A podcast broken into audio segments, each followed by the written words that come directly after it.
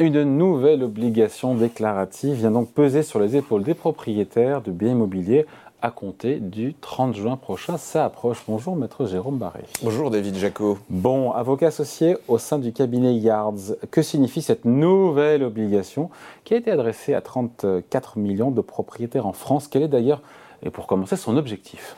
Son objectif, ça ne vous a pas échappé que la taxe d'habitation a été supprimée pour les résidences principales, et donc elle n'a pas été supprimée pour les résidences secondaires.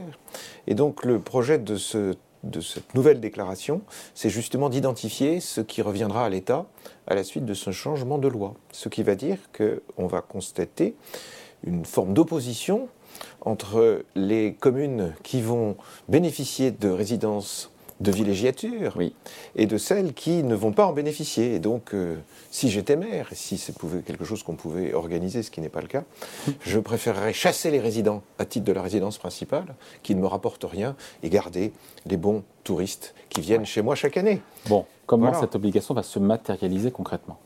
Eh bien, cela se passe comme toujours maintenant, par le biais de l'espace personnel.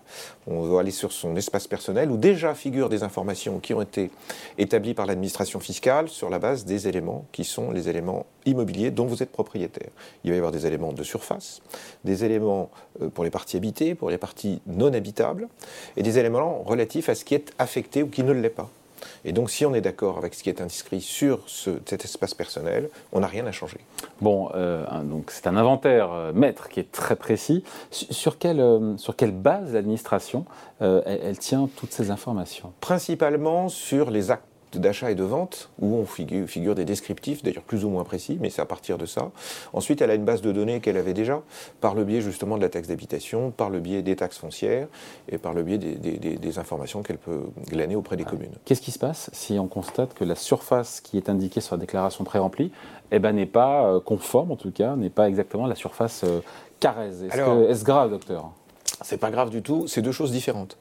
La surface caresse, c'est celle que vous devez déterminer pour être sûr que ce que vous achetez est effectivement du bien habitable. Hmm. En revanche, la surface qui est prévue pour la taxe foncière ou pour la taxe d'habitation sont des surfaces plus larges. Pour la taxe foncière, sont des surfaces plus larges. C'est donc la surface bâtie, c'est l'emprise, c'est l'emprise du bien et non pas la surface strictement habitable. Donc c'est normal qu'il y, ait cette différence. Et si le nombre de pièces euh, indiquées euh, ne correspond pas à, la réalité, encore une fois, qu'est-ce que on s'inquiète ou on s'inquiète pas? On ne s'inquiète pas du tout, c'est la même chose. Vous êtes arrivé dans un appartement, euh, vous aviez 42 pièces, euh, vous avez acheté un étage avec que des chambres de service, euh, et en fait vous avez fait des travaux. On va continuer, l'administration va continuer à définir les pièces qui avaient été à l'origine. Vous avez enlevé un mur porteur, etc. Il n'y a, pas de, a pas de changement. Le point particulier, c'est de bien vérifier les pièces annexes parce qu'elles n'ont pas le même coefficient, et donc il faut bien qu'on distingue en ce qui est habitable et ce qui ne l'est pas. Bon, qui est redevable de toutes ces informations? Les particuliers et ou les sociétés? Eh bien, en fait, les deux. Les deux sont les deux mon général. Les deux mon colonel, ah les deux mon général. Tous les propriétaires fonciers de, biens bâtis doivent établir cette déclaration. Ok, bon.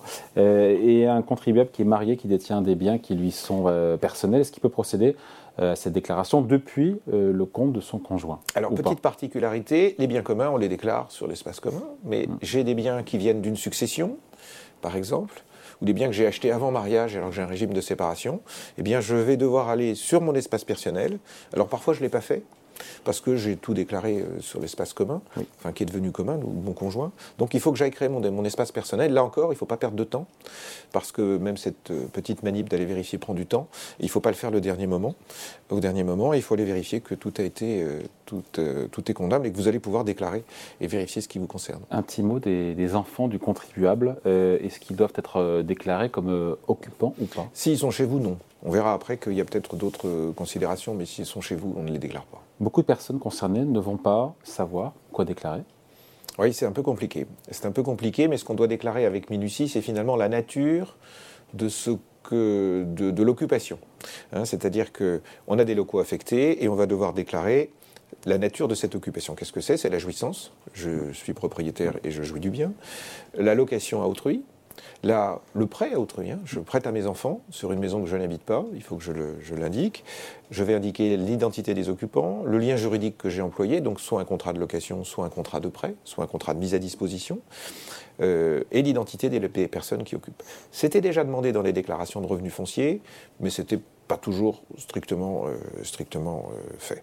Hum. Est-ce que cette euh, déclaration, est-ce qu'elle est identique euh, pour les biens qui sont loués euh, nus, c'est ça, sans, meuble, ou les biens qui sont loués en meublé pour le coup? En fait, il n'y a pas de différence, si ce n'est qu'on va vous demander pour une location meublée un numéro de sirène pour voir si oui ou non vous êtes dans quelle catégorie vous êtes. Bon, est-ce que le propriétaire qui loue en Airbnb, il est concerné lui aussi hein? Alors, il est concerné, mais en fait, le Airbnb, c'est considéré comme de la location passagère, si je puis dire, et donc on ne rentre pas dans cette considération-là. Et pour les sociétés? C'est en fait le même principe pour les personnes physiques ou pour les sociétés. Tout ce que je viens de dire est valable pour les sociétés. Date limite de déclaration, rappelez-moi 30 juin.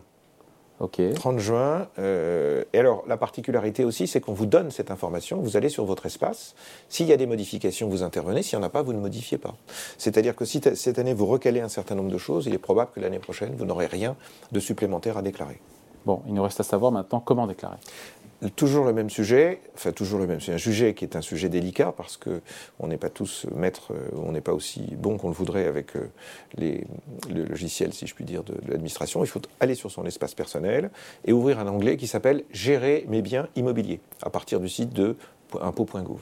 Et à ce moment-là, on rentre dans cet espace et on regarde et on check les informations, on voit ce qui est bien, ce qui n'est pas bien, et, on, comment dire, et on, corrige le cas échéant. Bon, il y a des cas particuliers, évidemment, on ne rentre pas tous dans le moule. Hein. Non, il y a énormément de cas particuliers. Alors, il y a déjà, sur ce qu'on venait de dire à l'instant, il y a le cas particulier des personnes qui n'ont pas Internet ou qui ne savent pas s'en servir. On n'a pas prévu de formulaire. Ce qui veut dire qu'il faudra aller s'adresser à son centre des impôts, Pédipus Jambus, aller à son centre des impôts et dire ben voilà, je ne sais pas comment déclarer. Alors, les cas particuliers, il y a effectivement, il y en a plusieurs.